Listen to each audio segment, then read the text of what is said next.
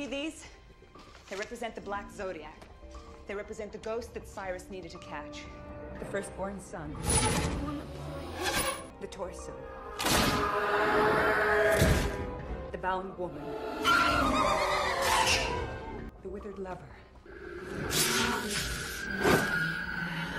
The torn prince.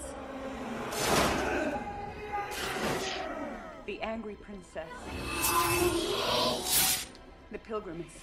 The great child and the dire mother. The hammer.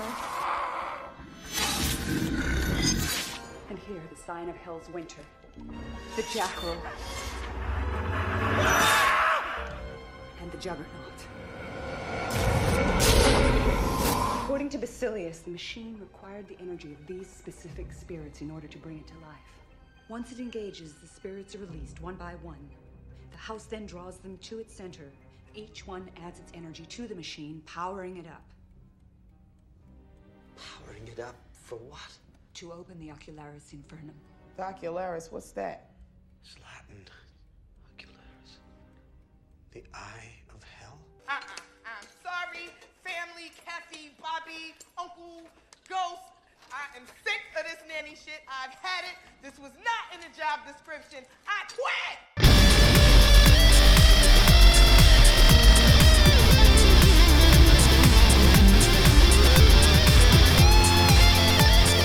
quit! Welcome everyone, I'm Heath. And I'm Jay. And you're listening to Host of Horrors, a show where we discuss and review horror films based off predetermined themes of the month. Jay! Hey guys.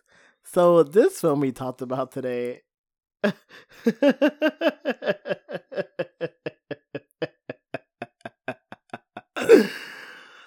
Alright, so thematically, right up my alley when it comes to a lot. So... it's very Y2K, it hurts. It hurt my soul sometimes seeing this because you can just smell the mid-2000s funk in this. But I think that's where the charm lies in this. So, I'm ready to talk about it. Let's talk about it, y'all. We are talking about 13 Ghosts, directed by a certain Steve Beck, written by Rob White and Neil Marshall Stevens, and others. This movie sucked. Alright, so obviously we got a hater amongst our ranks today. So let me tell you about how I feel about it. So I didn't really expect much going into it, but it's like from the first frame, you, like I said, you can just smell the millennium era in this. It's everything that you would think of a horror movie, and a particularly like campy one at that. In 2000, it's everything that you expect out of it. It's very glitchy when it comes to its editing, very sporadic, very like, I don't know how do you explain it. It's like watching one of those music videos where everything is very speed rampy, light flashy, and it's almost like a seizure. Like, someone here did say that it could have been a great film. They did say it's good. They said it was great for a certain thing, but we're going to talk about later once we get into the real nitty-gritty of it. No, I didn't say... I said it had a possibility to be okay if it had better writers and better directors. You did not say it had the possibility to be okay. You said it was a good film and it could have been a great film. No, I said it was entertaining. Good and entertaining are two different things. Anyway. This is my first time watching this movie. Now, I like horror movies. I love horror movies. I have avoided this like the fucking plague. Okay? I know all the little backstories about the ghosts. I know each and every single one that were released on the special features for the DVD. I know all that shit. I know the lore of this movie. So I'm like, yeah, good premise. This could be good. This movie is awful. This movie was dog shit. This movie was directed by the same man who directed Ghost Ship. Okay? Fucking Ghost Ship. I've seen that abomination. And now I've seen this one. This movie was bad. But it was entertaining because Matthew Lillard was in it. Oh, yeah. So, Matthew Lillard, the man who plays Monk, who Like, it took me a little bit. Tony Shalhoub. It took me a little bit to realize who it was. Put some respect on that name. On Tony Shalhoub's name. Okay, before I go any further, I just want to see what else he's done besides Mark. He was in Wings. He was in Galaxy Quest. Yeah. He was in the 20... Oh my god, he was Splinter in the 2014 Ninja Turtles. Ew. Oh my god. Well, that's... Don't slander his name like that. He was also in Central Park on Apple TV+. There's a lot I gotta watch. Because apparently he was in Cars 3. Wow, he's actually done a good bit of things, and yeah. I feel bad that he hasn't been in more prominent things. I feel bad he was in this movie. It's 2001. Let's put it out there. You can tell this movie was made in 2001. It's a very 2000s movie. It's a very, like, turn of the century, probably had trouble getting this funding for about at least 3 years before somebody was all like, you know what? Let's put some money into this thing. Actually, and get some A-list actors in this. Actually, no. This was one of the things where, okay, so they were doing a thing where they were taking old horror movies and remaking them. They did it with House on Haunted Hill, which was a William Castle produced, I think it's 1950s, 1960s horror movie. It's the one where... Because William Castle, he was always trying to do spectacles in the theater. So House on Haunted Hill, he actually tied a skeleton to a rope and swung it in the audience when that part of the movie came up. And for this one, 13 Ghosts, which they made another remake for, the whole idea was they gave them, like, basically 3D glasses, and you could only see the ghost with the glasses on if you dare. So... No, I think it was like Dark Castle Productions or something like that. They were trying their damnedest to make this shit work. The problem is both of those movies, which I have a soft spot for House on Haunted Hill. I kind of dig it, even though I know it's garbage. These movies just didn't work out. These movies were really bad, but entertainingly bad. Like I said, I don't like this movie, but I probably would watch it again because it was kind of fun. Okay, I'm looking through the trivia, and apparently the special effects and sound mixing were so elaborate in this film that many people claim that this movie was physically painful to sit through. I concur. You know, okay, so I kind of felt like they were trying to do the whole flashy visual seizure effect because that's what Matthew Lillard's character Dennis was going through as the psychic, because you can clearly tell it pains him to have these experiences. So I can kind of see that, but then they kept the shit fucking going even when it wasn't like him having the visions, even when it was just like the ghost attacking. You know, they have the glasses on, you can see the fucking ghost, yet they still had the flashy strobe light visuals, and it's like, please, for the love of God, stop. I honestly felt like that was just because of how the ghosts were in general. So I was like, okay, I see it. It is kind of charming. Yeah. I like the charm of it. But I've also slept on this film. And after watching it, I slept on it. And I was like, okay, I don't think it's a cinematic masterpiece. But I actually got a little bit of joy out of it, okay? So... let's dig into the plot. Okay, so the plot is you have... Oh, what was his first name? Something Cyrus. Cyrus. I'm talking about Cyrus, the Kriticos family. Yeah, the Kriticos, that's it. The Kriticos. So Uncle Cyrus is this ghost hunter looking for 12 ghosts. And the movie starts with him and Dennis, Matthew Lillard's character, finding the Juggernaut. You okay there, Jay? You having a moment? You thinking about Matthew Lillard in that dope ass suit? I'm having a moment. I'm having a moment here. Okay, moment done. Let's moment go. Done. The moment done. Matthew Lillard's in a pretty dope suit.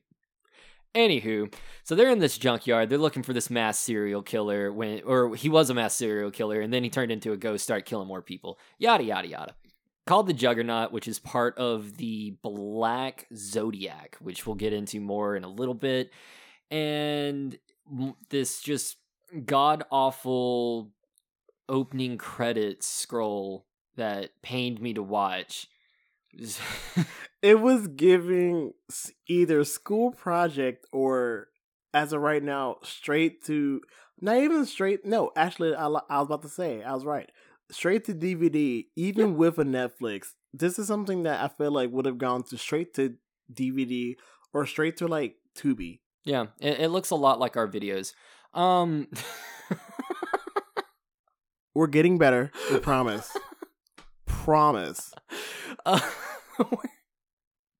Anyway, so it goes into basically the whole process of trying to basically catch a ghost, with Cyrus being the freaking megalomaniac millionaire or whatever that he is, basically abusing his assistant, be like, no, you're gonna do this thing, you're gonna tell me where everyone's at. And with Dennis's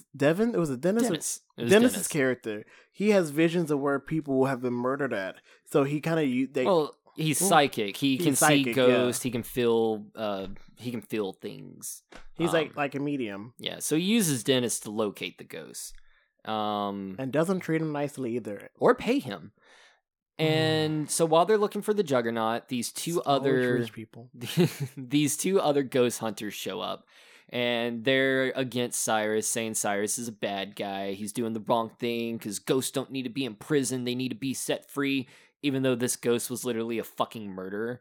Anywho. This is giving me like hippies. It's like, oh, they need to be free, man. Everything needs to be free. And I'm like, I don't think this is the right time to be like, everything should be free. Yeah, it's like the Jurassic World sequel where they try to make it seem sympathetic that you need to release the dinosaurs onto the world because they're living creatures, when you just fucking released dinosaurs onto the world.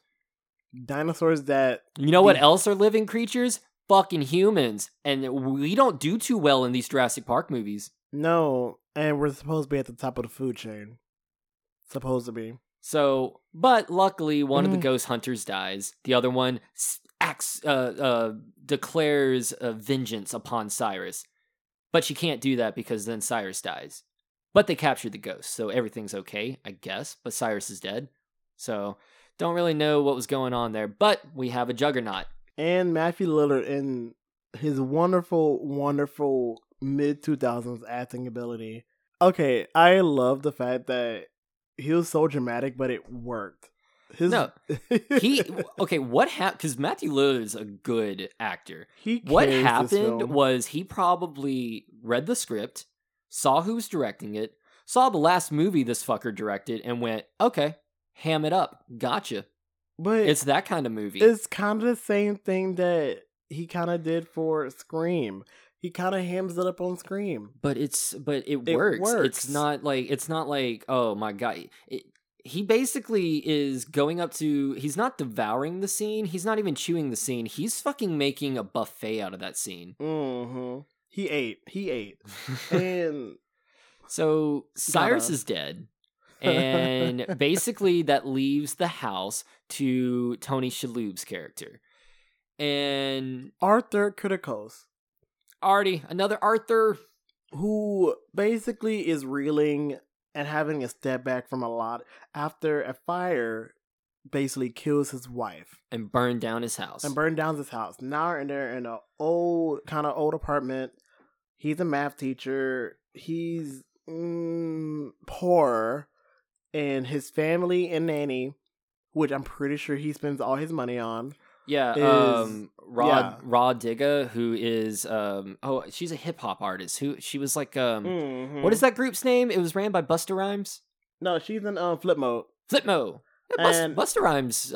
I thought he didn't like run it, but you know it was. That's kind of his thing. That he's like the face of it, so he does kind of like run it. Okay, but yeah, anyway, that's his squad. Yeah, she was great in this movie. And her and Matthew were really good. That was her debut role, right? I think she was. She was in this movie. She was also in, I think, it was like a Hip Hop Witch. I think that's the name of the movie. She hasn't really been in much, like, acting wise. A lot of it. Oh, she was in Carmen, a hip hop. Okay, she was in Carmen, a hip hopera, which everyone knows is one of Beyonce's first roles, and I'm just like, my girl. Oh, my girl, that is not a good movie to start in. I'm sorry. I love Beyonce, but my God, no, she was great. She was hilarious, but like, she was also literally like, she was. I'm not gonna say she was a stereotype, but like, she was basically like one of like three people who were trying to be voices of reason, and like, she got forced to roll with the punches because she got stuck in there because she was trying to be the best nanny she can be so she can get some coin. And she wasn't even trying to do that. No, she was just the nanny, and then the doors closed and she said, "Fuck them kids." She said, "Fuck all of this." No, and yeah, she said, "Fuck them kids." The dad was like, "We need to find the kids." And she's like, "Nah, fuck that. We need to find a way out. Respect. Fuck them kids." Anywho. I get it, though. I mean, like, but at the same time, I'm like, girl, you can probably get another job easily, I guess. Yeah, but she's locked in a house now with ghosts. Yeah, no. I would have reacted probably the same way. Like, I do not react well with ghosts. Nope. So Tony Shalhoub's character, Arthur, is, like Jay said, living in this little rinky-dink little apartment. And a lawyer shows up one day and is like, "Hey, you get a free house, and you don't have to worry about money for the rest of your life because your Uncle Cyrus dies." That is so good to be true, which, like, how would you have, like... They knew he existed, right? They knew he existed, but he was the nut of the family. Okay, so he was the weird uncle. Okay. Yeah.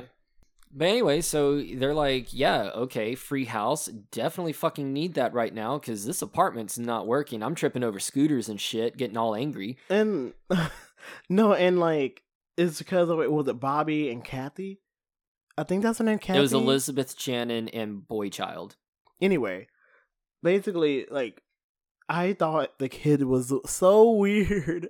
Yeah, he was very weird, and his acting was very stilted. Well, I mean, I feel like it's because I think he thought he was going to be like in the Disney DCOM of the early 2000s, which means it's like, oh, I don't have to worry about acting. I could just do whatever. That's like... no excuse.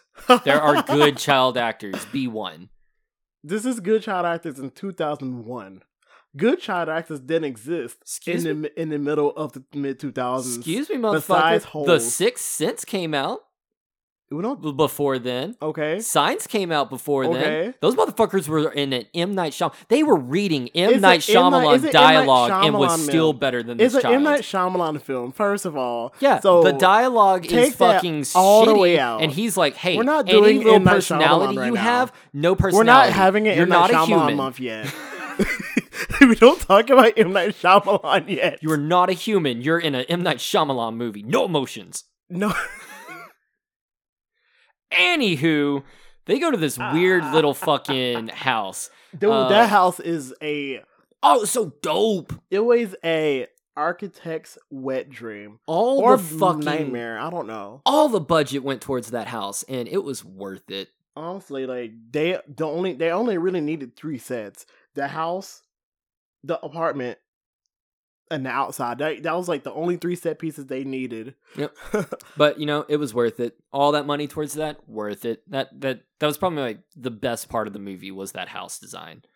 Matthew Lillard's there, dressed up as an electrician, and basically he's there to sneak into the house, find some money because Cyrus owes him a shitload of money. They go into the house. Arthur and the rest of the kids, Boychild and Shannon Elizabeth, go roaming around. The nanny, what was her name? I don't even remember her name. The nanny? Maggie. It was Rob. Maggie? Okay. Maggie goes roaming around. They all go roaming around, looking around the place. So Shaggy goes down, and he's looking for money, but he don't find no money. I just realized what you said. No, not Shaggy. Not Shaggy. The role that he'll be defined as for the next 20 years of his life. It's not Shaggy? Okay, I'm sorry. He's not Shaggy yet. He won't be Shaggy till 2002. All right, I'm sorry. Stu goes down looking for money. Better. Goes down looking for money, but he don't find no money. No, he finds ghosts. 12 ghosts to be exact. Wait, are you talking about Shaggy Dude, or are you talking about Lawyer Dude? No, Lawyer Dude is later. Lawyer Dude knows about the ghosts because he's part of the plan. Okay. I was like, wait, because yeah, you're right. To go down there, like it's like all ghosts and stuff, mm-hmm. and you know he has one of his visions and almost gets beat down by it. Well, I think one of the ghosts is was it the Lone Prince? No, none of them. Yeah, well, the Lone Prince, he's still caged up, but yeah, one of them, like, hitting the glass with the one, and Matthew Lillard, Devin, bless his soul, has one of those vision seizures. I feel like it has to hurt. Yeah, and that's why I feel like the editing makes sense when he's having the vision. I can get that. I can respect that. The rest of the movie, do not respect. It hurts. Stop it. Stop what you're doing, good sir. This whole movie was wild, y'all. So Lillard goes up running, panicking, and he's like, okay, dude, monk, you need to listen to me. Fuck this shit. Get your kids. Get out. There are ghosts. And he explains everything that Cyrus and him been doing for the past couple of years, and the lawyer's like, well, fuck, my job's done, and he bounces.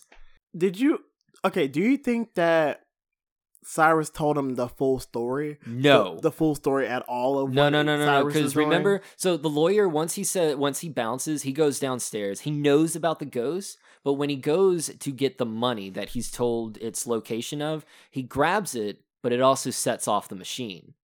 So he didn't know he was setting the machine off. He just knew. He just told to take them there, grab the money, and get the fuck out. That's what I'm thinking. Is like, if he would have a little bit faster, he could have gotten the money and ran. No, if he didn't tease Big Titty Ghost, he probably would have escaped. But no, he had to tease Big Titty Ghost, and Big Titty Ghost made him pause for a minute, causing the coolest death in the fucking movie, that sliding glass death. How sharp does that glass have to be in order for him to just, like, perfectly get cut like that? Like, mm-hmm. There's just... I just sideways, wonder. Too. Yeah, so I'm like...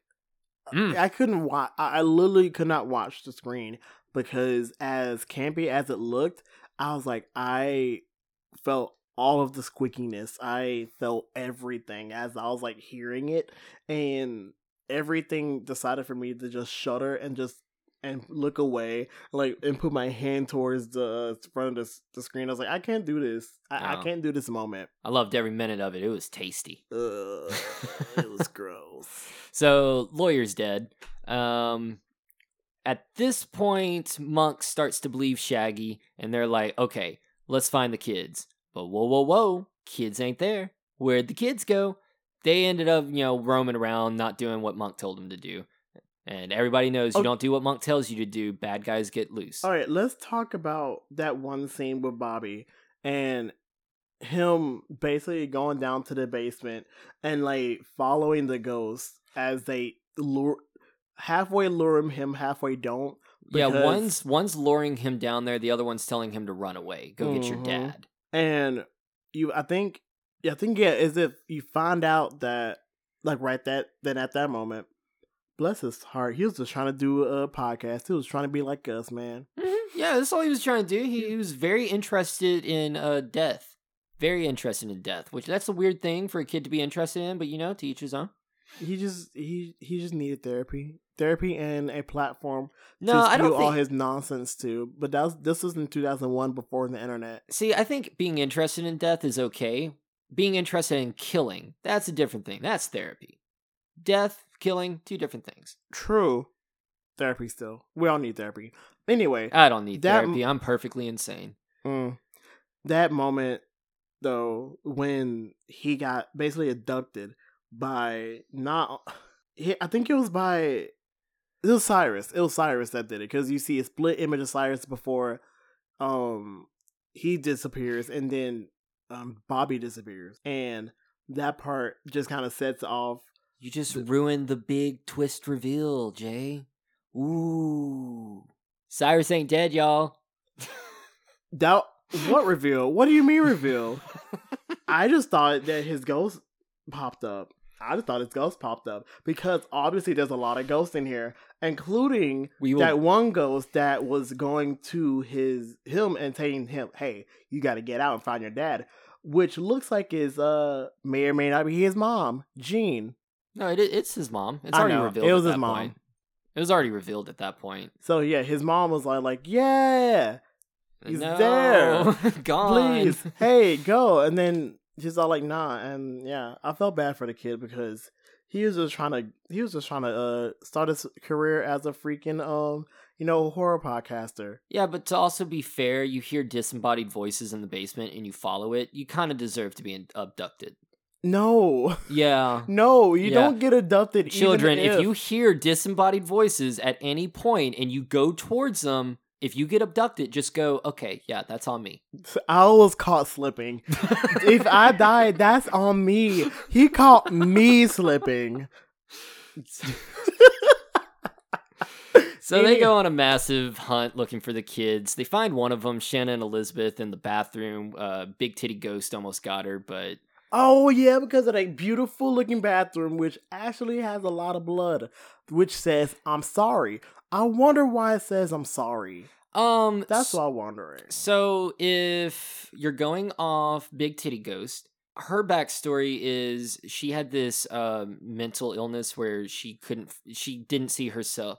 She always found imperfections about herself.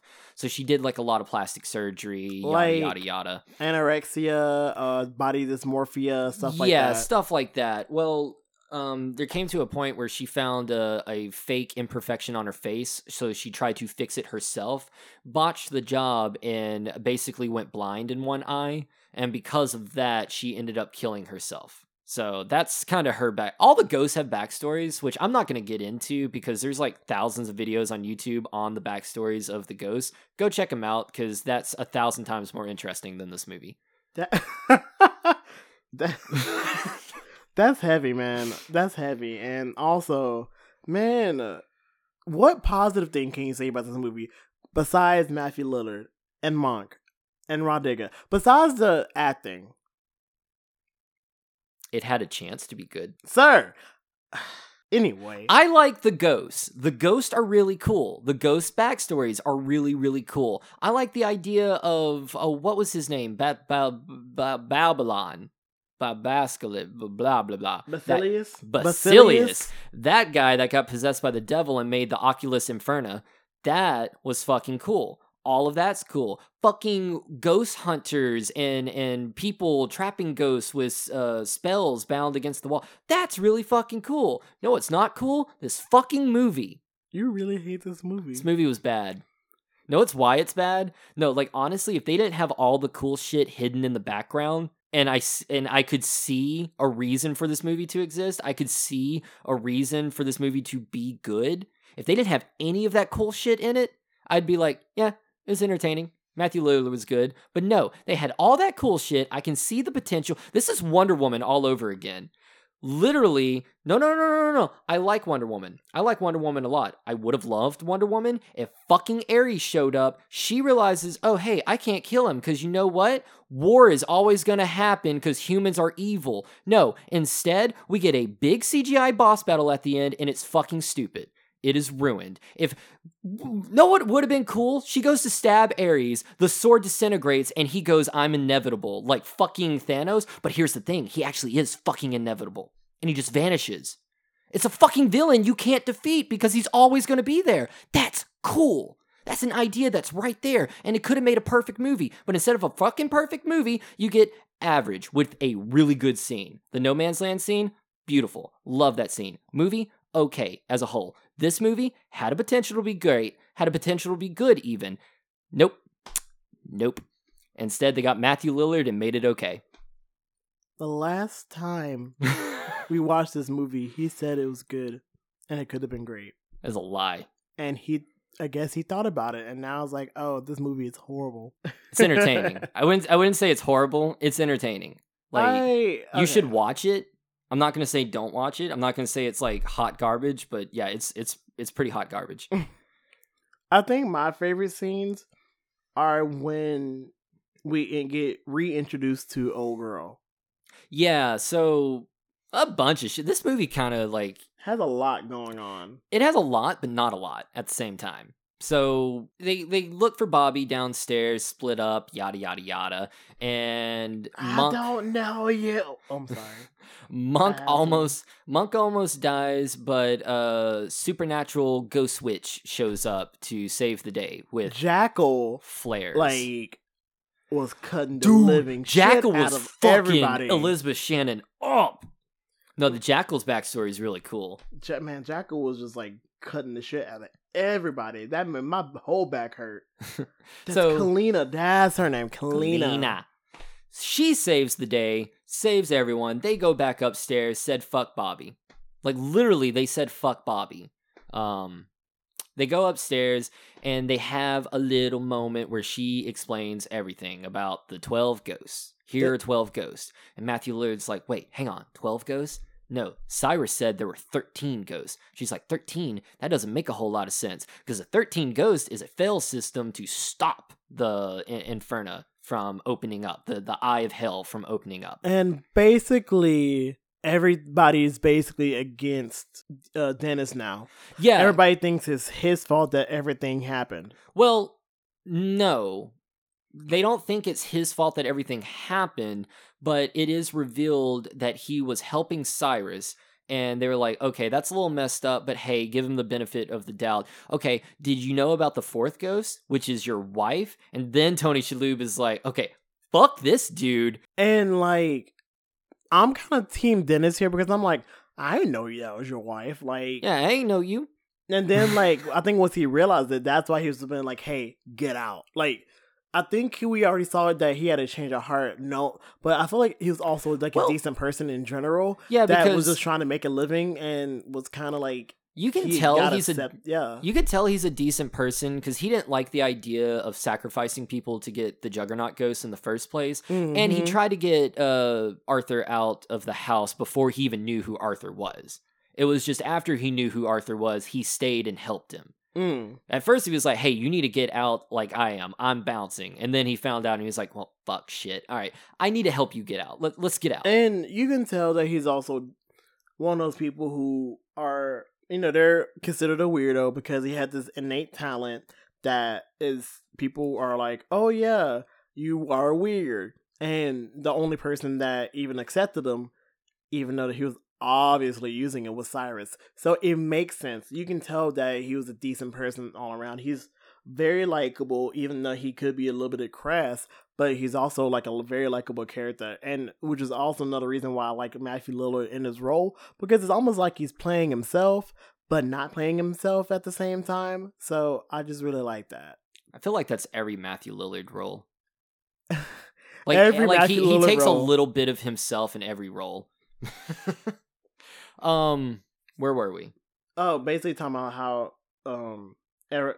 Oh boy, Monk went against, you know, Dennis after revealing the whole thing about his wife being a fourth ghost. Which yes. I also want to talk about that for a split second because I just want to know how the relationship was between Jean and Arthur for her to be the fourth ghost in particular. She was the fourth ghost because Cyrus needed Arthur to be the 13th ghost. He basically, to open the Eye of Hell, the 13th ghost has to be a living sacrifice. And old bitch told him that you can stop the Eye of Hell by sacrificing yourself for your children. So in order to get Monk there in the first place and to have him want to sacrifice himself, they took her as a ghost. But as a failsafe, they also took the kids. So he was either going to sacrifice himself to save the mom or to save the kids. Either way, that Eye of Hell was going to open up. Either way, they literally set him up. Yeah, big time. I would feel so bad for my faith to be wrapped up in all of this mess. Only for me to be like, oh, I have to die? No matter what? There's literally no getting out of this? No, thank you. Right? But so at that point, I think they tried to go back for Bobby. They remembered Bobby. And they were like, oh shit, he's in the basement. Let's go back down there.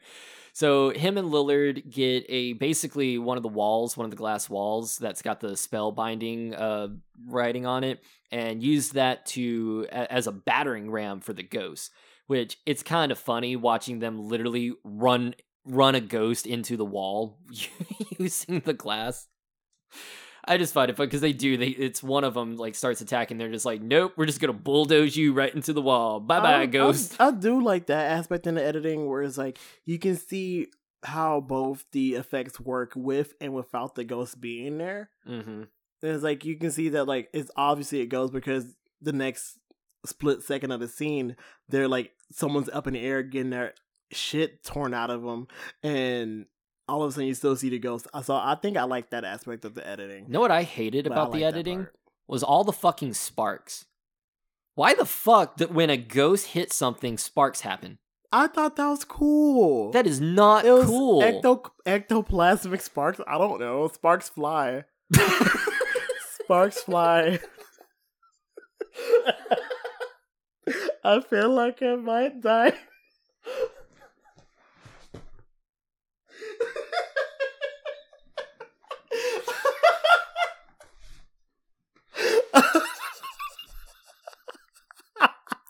Well, Jay loved it. I thought it was stupid. Oh, God. Okay. All I see is sparks. You make my heart go. Bonus points if you know the two pop songs I just referenced in that. But anyway. They go to the basement looking for Bobby. And Bobby ain't nowhere. Bobby ain't nowhere to be found. Damn it, Bobby. Elizabeth Shannon gets taken out of nowhere. You really can't remember this woman's character's name. No. It's Kathy. Wait. No, it's funny. I didn't remember anyone's name except for Dennis. Oh my. I remember Dennis's name. Is it because you like Dennis that much? He was the best person. It was him, and then what was her name? Maggie. It was him and her. Those were the two best people. Everyone else could have died, and I would have been happy. Oh, my God. Matthew Lillard, Rah Digga, and The House. All three of them at the end of the movie. That's all that needed to be. And this movie probably would have got a half star for me. Like, just notched it up a little bit. Oh, my God. Anyway. Elizabeth Shannon's gone. Bye-bye, Shannon. Wait, she may have gotten abducted before they went upstairs. No, she got abducted before because... Yeah, it was right after she got attacked by the Jackal. Mm-hmm. All right. So, see, she's so forgettable. I forgot when she got abducted. Oh, my God. Anywho. So, yeah.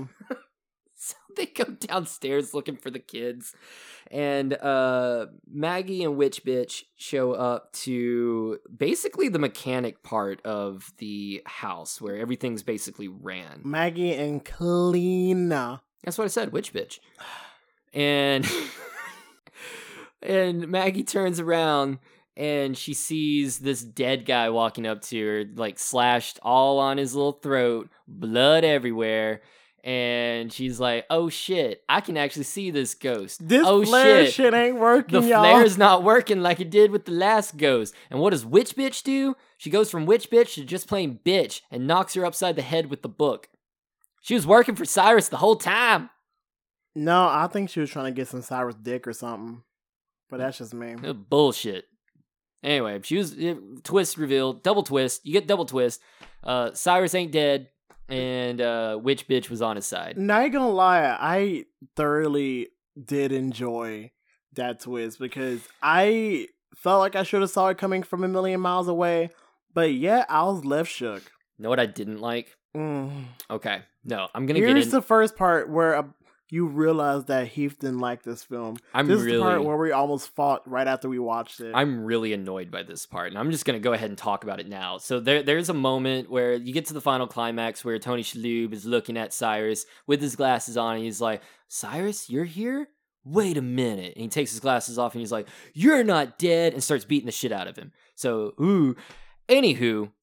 Fucking Cyrus. Okay, so he faked his own death in like the most elaborate way ever where like a piece of metal almost cut his head in half. Like he's cleaved in the throat, essentially.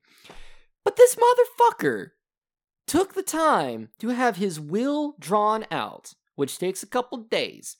Have that sent to his lawyers, another couple days. Have that lawyer go meet Tony Shalhoub, takes another couple days. And then you have hours leading up to the night to get Tony Shalhoub to the house. And then you have all the time with them in the house. So this motherfucker, let's say like, I don't know, 4-5 days at the least.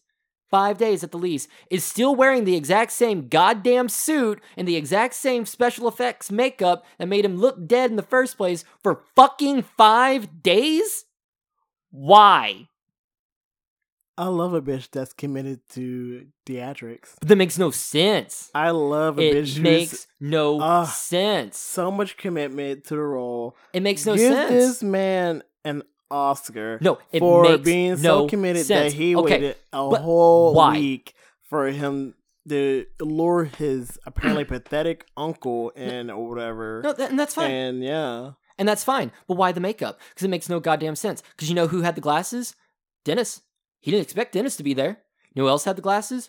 Fucking the lawyer. So that would have been one pair of glasses. One pair of glasses in his fucking plan. That means if he did show up and want it to be revealed as a ghost, like kept in secret, like, ooh, I'm a ghost, I'm not actually alive. That means only one person would believe that, and the other people not wearing glasses would be like, hey, how come we can see this ghost? Plan foiled! It makes no goddamn sense! I mean, if you're trying to be God, what sense that anything has to make, especially when I'm pretty sure he was his plan was very close to actually succeeding. So at that point, it's like, oh, I don't have to hide anymore. Oh, hell yeah. Let's go. No. It was divine intervention when God looked down and was like, hey, what's going down at that house over there? Someone trying to open the eye of hell. Well, I guess I'll let it. Wait a minute. So that guy wearing special effects makeup for a week? Nope. Not letting him open the eyes of hell. That's stupid. You know what? I'm going to agree with God on this one because that is pretty fucking stupid. That was a moment. Okay, so I kind of want to talk about Arthur's character a little bit because I feel like his character arc is very pivotal to the final climax of that film, to where he basically is all like, oh crap, I really need to like care about stuff, because you can tell that because of him still reeling from the loss of his wife, which I think was like 6 months prior. So that wound is still, I think it was 6 months because it said 6 months ago. That wound is still very fresh in him. I feel like it kind of caused him to just, he needed therapy. That's it. He just needed therapy and he hasn't gotten it. And it kind of shows. He felt like he was just stopped caring, that he barely cares about the stuff that he has, or he's kind of just coasting. And I feel like, yeah, I think he was just coasting. I don't think he doesn't care, because like he was having a good back and forth with his kids until he's tripped over the scooter and yelled at the kid.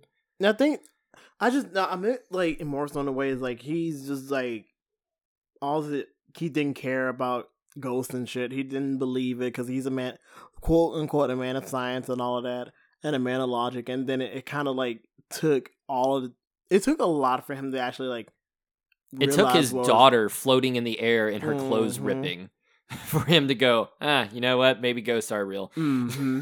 And it's also, which honestly, that's pretty convincing. I would have been convinced. Yeah, it's convincing and valid, but it's also like it goes to show that I feel like part of this was him having to come to terms with a lot of stuff mentally in his head in order for him to basically just go along with everything, make sure to like be like, okay, all of this needs to like stop, and for him to just, you know, lead to him wanting to sacrifice himself. That showed that like he does care a lot, and I just really thought that was really cool, that even though it took all of that, it's like him having to realize it's like, oh, either going to be me or the kids. So yeah, for him to, and he was willing to sacrifice himself. Yeah, he was very willing to sacrifice himself, and that also shows that I felt like he didn't really have that much to live for, because of the fact that he didn't really have much going on after his wife died. Like one of his main reasons for living, I guess, like, as putting it bluntly as possible. Yeah. So Cyrus's plan was about to work. He was about to sacrifice himself. Mm-hmm. But Cyrus makes dumbass decision number 2 to walk from downstairs in the basement to upstairs just to watch things play out. And because he fucking does that, Monk turns around and goes, wait, is that Uncle Cyrus? Hang on, you're not dead. What the fuck, dude? Just stay downstairs. He's like, you basically mean to tell me that he could have been a man of God in peace. He could have became a god in peace. Yeah, he would have been. He would have won. The bad guy would have won if he didn't fucking. If he would have just stayed downstairs. Yeah. Stupid villain. One thing I do Another thing I enjoy about this film, the special effects were pretty freaking cool.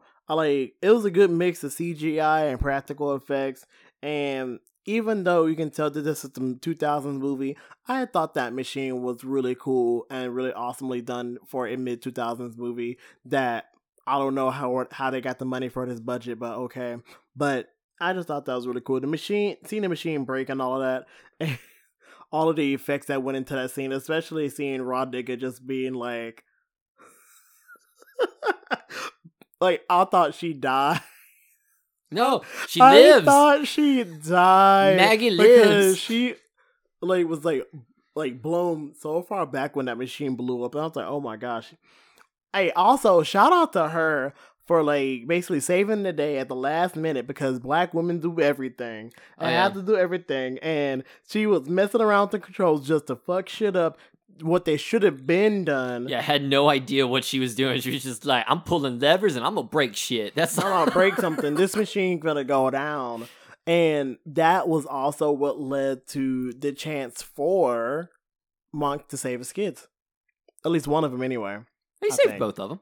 No, I mean for his kids, I'm sorry. Yeah. All right. So let's talk about that sacrifice though. That squish. The squish? When Cyrus squished Kalina. Oh, that was pretty gruesome. Cool. Yeah, there was a moment where the walls start caving in and he just says, bye, Kalina. And leaves her there. She just crushes her. I was like... There was really bad kills, don't get me wrong. I think Matthew Lillard's death was kind of anticlimactic and a little stupid. But the lawyer death and Kalina's death was pretty cool. I think... it was Dennis's death was meant to be more emotional, but it wasn't. Because you can tell that you can tell that they were trying to finish his character arc and have his character arc finish him basically sacrificing himself so Arthur can go sacrifice himself. It was a sacrifice before the sacrifice, and then because Ghost House, his character comes back. I do like that. That's the one aspect of this movie I did like, was they kind of rounded his character arc a little bit, because as a human, he's neurotic, he's panicky, he takes medicine, he's kind of all over the fucking place. He's on cocaine the entire time. As a ghost, he's calm, cool, collected. His voice is very... monotone. He feels at peace, and I think that's because he's no longer a psychic. He no longer has voices in his head. He no longer sees fucked up shit when he touches things. Everything is so quiet. Yeah, so I did kind of enjoy that. That was good job. I think honestly, I feel like the movie was written for Matthew Lillard, because everything was I feel like all of the good aspects of this film, besides the production design, because the production design is A1, yeah, was all of the script was, I felt like it was made for him, and Tony Shalhoub was just kind of thrown into the mix. He's phoning it in. You can kind of tell he's just there for a paycheck. Yeah, and this was before Monk too, so I'm like... It was before Monk too. I think no one really knew who he was. He was on Wings! I didn't watch Wings. Oh yeah, that's right. I am white. I don't watch Wings. Anyway, it's if it was Jag, if it was on Jag, I probably would have recognized him, but not Wings. You actually watched Jag? My family loved Jag back when I was little. Dude, my dad did too. Jag, West Wing, a lot of those shows they liked for some weird reason, but they watch Jag all the time. Anywho, so the machine breaks. Monk saves the day, and Maggie lives. She actually lived. She made it through the end of the movie. I thought that was funny because, it felt like the movie was gonna end, and then it's like, oh yeah, by the way, Maggie still exists. And I feel you. I am going back home. This is some bullshit. Unless you're gonna give me one hell of a raise, this is some bullshit. And also, I'm trying to figure out. Okay, so I just hate the fact that they are out of money though. Cause I'm like, Cyrus, where was the money that you were supposed to give them though? That you were dying with? Because I would have been like, hey, I just need the money so I can, like, you know, pay off my past due bills and, like, and get over my wife dying. Like, yeah, that does kind of suck when you really think about the end of the movie. They went through all this shit just to go back to their shit existence. Yeah, just go back to their regular existence. Maybe with a better sense of, like, oh, appreciation for life, but what kind of life are you appreciating? Exactly. Like, like, I have no beautiful home anymore. That was a ghost house, a literal fucking machine. And it's like back in the day going to Vietnam just to come back to people throwing rocks at you. I would have been so mad. I was like, it's like, oh yeah, I went through hell. Now I appreciate life. Oh yeah, life is throwing rocks at me. And the fact that Cyrus went and tried to run himself into that damn thing just for him to get chopped up, and I'm like, he didn't run into it. The ghost picked him up and hauled his ass. Oh yeah, you're right. The ghost did pick him up, and I'm like, but you couldn't tell me where you had any more money. Honestly, death be damned, I would have took that that little bit of coin that the lawyer had and ran. They didn't know about it though. I would have picked it up the minute I saw it. Did they see it? They noticed that it was him, but I don't think they saw the money. But like, if I would have noticed the money there, I would have grabbed it. It was Maggie and Witch Bitch. If I was Maggie, I would have grabbed that money and like be like, all right. Put that in my pocket. Oh, she was still at the end of the movie. She was still in the house. It was falling apart around her, but she was still in the house. Mm-hmm. There's a good chance she did pick up the money. I hope she did. Hopefully really Maggie got a happy ending. I hope she got the money. Headcanon, Maggie had a happy ending. Notice another weird thing about the end of the movie. It shows all the ghosts leaving the house and dissipating, and you're like, "Oh, good for them. They're set free." Wait a minute. Every last ghost, except for a few, but there were quite a few ghosts that were fucking murderers, psychopathic killers. There was a ghost that was a serial killer even when he was a ghost. There was a lot of them that should have been like, I don't know. Maybe kept in the prison? Kept in a prison, ectoplasmically, like, you know, vaporized or something, sent to, you know, Danny Phantom's Ghostiverse. I don't know. Yeah, the Phantom Zone. The Phantom Zone. Like, they should have gone to that. Like, Danny Phantom. Gotta catch him all because he's Danny Phantom. Anyway, yeah, that's pretty much the end of the movie. Yeah, no, okay, other than all that we talked about, there's honestly not much to talk about. This movie didn't have a whole lot going on. It was basically just like, it was there. Yeah. Baby, this is, like, when I said mid, this is mid. Like, it was, I agree, it was entertaining, and I feel like it's a certain charm to it. You don't get much substance out of it until, you know, look at the special features.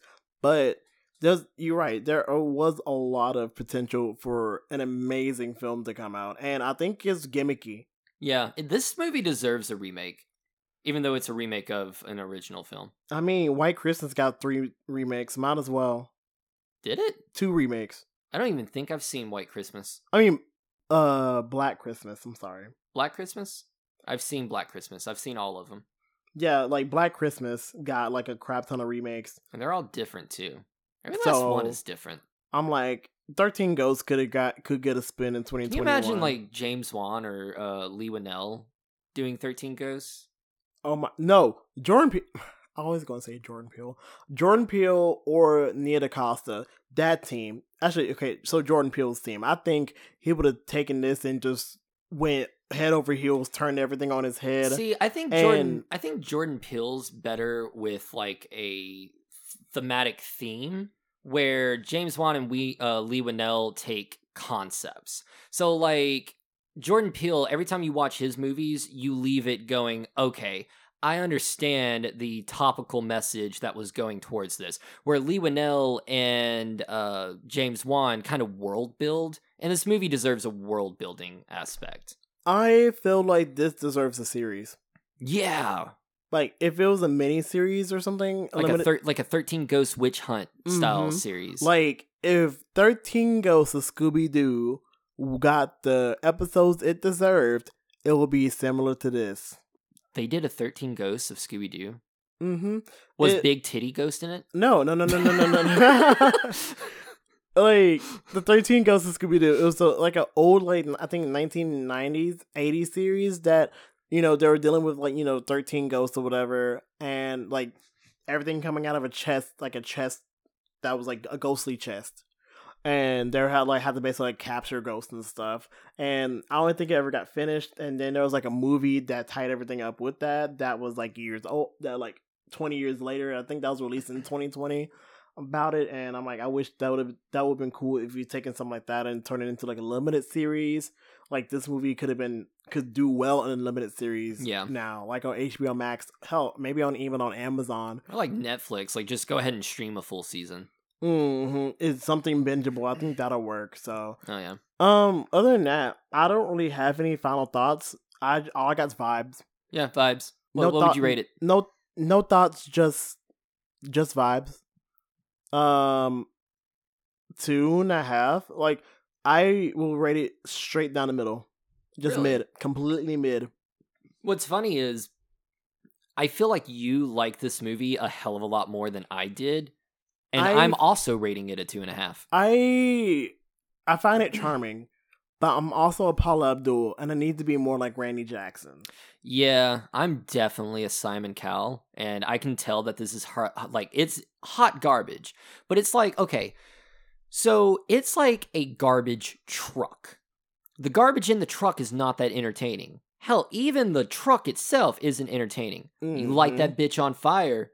That you kind of could watch that. It's like watching a train wreck. Except, yeah, you know, without the actual wreck, and like just train a train. Yeah, just you're just sitting there watching a train drive by. I mean, like oh, look at the graffiti on that one, and it's gone. Yeah, I like the performances. I like the story building, and I just think I just got a good time out of it. And it was a popcorn movie, like. Popcorn movie with substance that could have been expand upon. Yeah. But you only had... It's like you expand upon it in the special features. Yeah. Or just go to YouTube and look up the 13 ghosts. Like the Black Zodiac and the backstory and all that. Because that's the best part of this movie. Is the lore behind all of it. And I just wish Rah Digga did more movies. Because like she could have been one of those cool horror girlies that... was been in the same vein as like, you know, Regina Hall. Regina Hall? Yeah, no, Regina Hall in the scary movie films.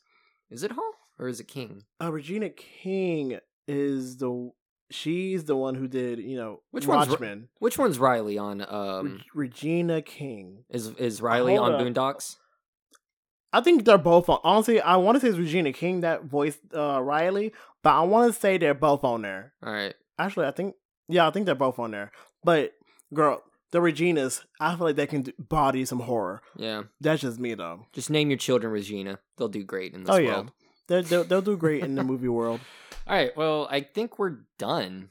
Okay. I don't have anything. I only say watch it for the funs. Watch it for the lols. Yeah. If you want any substance, look on YouTube. But watch it for the lols. Get high.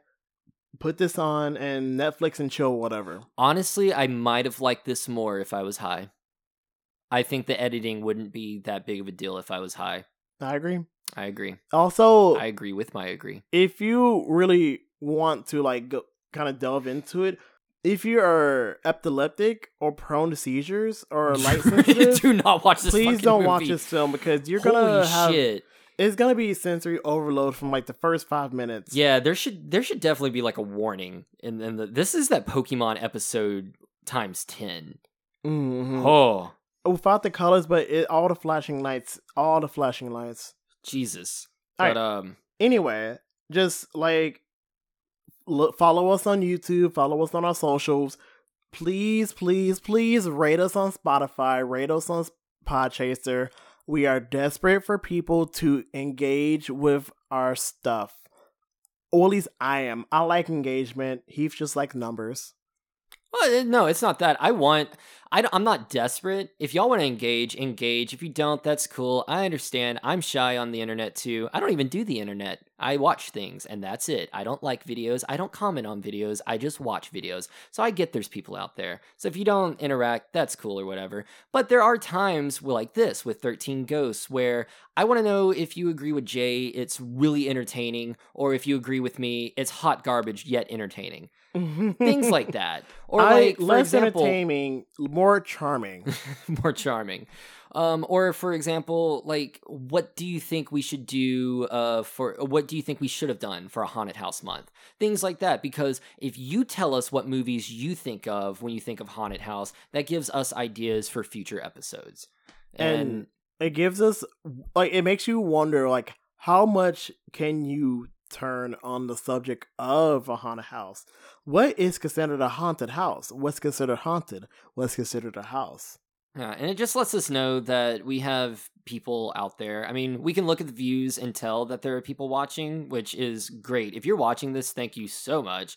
But just interact. You know, it helps us out, and yeah. And please like, share, rate, because that also helps us out. Mm-hmm. If you still want episodes like this, please do all the shits and giggles. On YouTube, all of our social medias, we'll have a link tree on the description below on YouTube and on our social medias as well. And just, yeah, I can't wait for... what is it? The last episode of our Haunted House Month? I'm actually really excited about this because this is one of my favorite goofy horror movies, and Jay has never seen it. I've never... Go figure. I've never seen it, of course. And I'm excited for this one because I like certain forms of media, and I think this is going to be fun. Oh. It's Japanese media, and I'm really a big fan of Japanese media, so I'm excited to watch it. What is it? What's the name of it? It is Houseu. It is a 1977 Japanese horror film. And it's gonna be awesome! So stay tuned for next week, y'all. Guys, he has no idea what he's gonna watch next week. Oh, woo! Dear God. So, anyway, in the meantime, I've been Heath. And I've been Jay. And this has been Host of Horrors. Woo!